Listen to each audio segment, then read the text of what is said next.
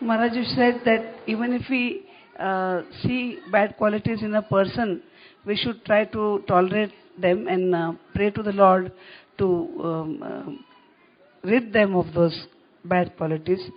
But uh, we hear about the six loving exchanges uh, which Rup Goswami uh, tells us to have with the devotees.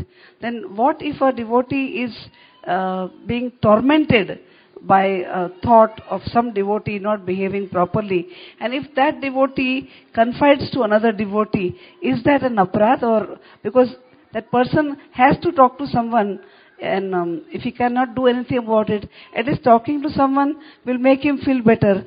Is it an aparad to speak about it or to even hear about it? If you're speaking to reveal your mind for the purpose of getting help yourself, then that is not an aparad. That is a necessary aspect of associating with Vaishnavas to seek help. However, if you're speaking to criticize the person, to get somebody to lose their respect for the person, then that could be Vaishnava aparad. But if you're speaking from your perspective, to seek help for yourself, that is within the category of revealing your mind. Aparad is really based on our motivation.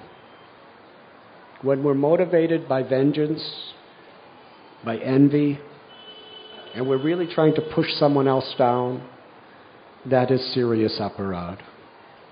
But if we're seeking help ourselves in a situation where someone is misbehaving or mistreating us, and we're just telling a person what we're going through without trying to necessarily shed bad light on that person, but to seek light for ourselves, that is necessary.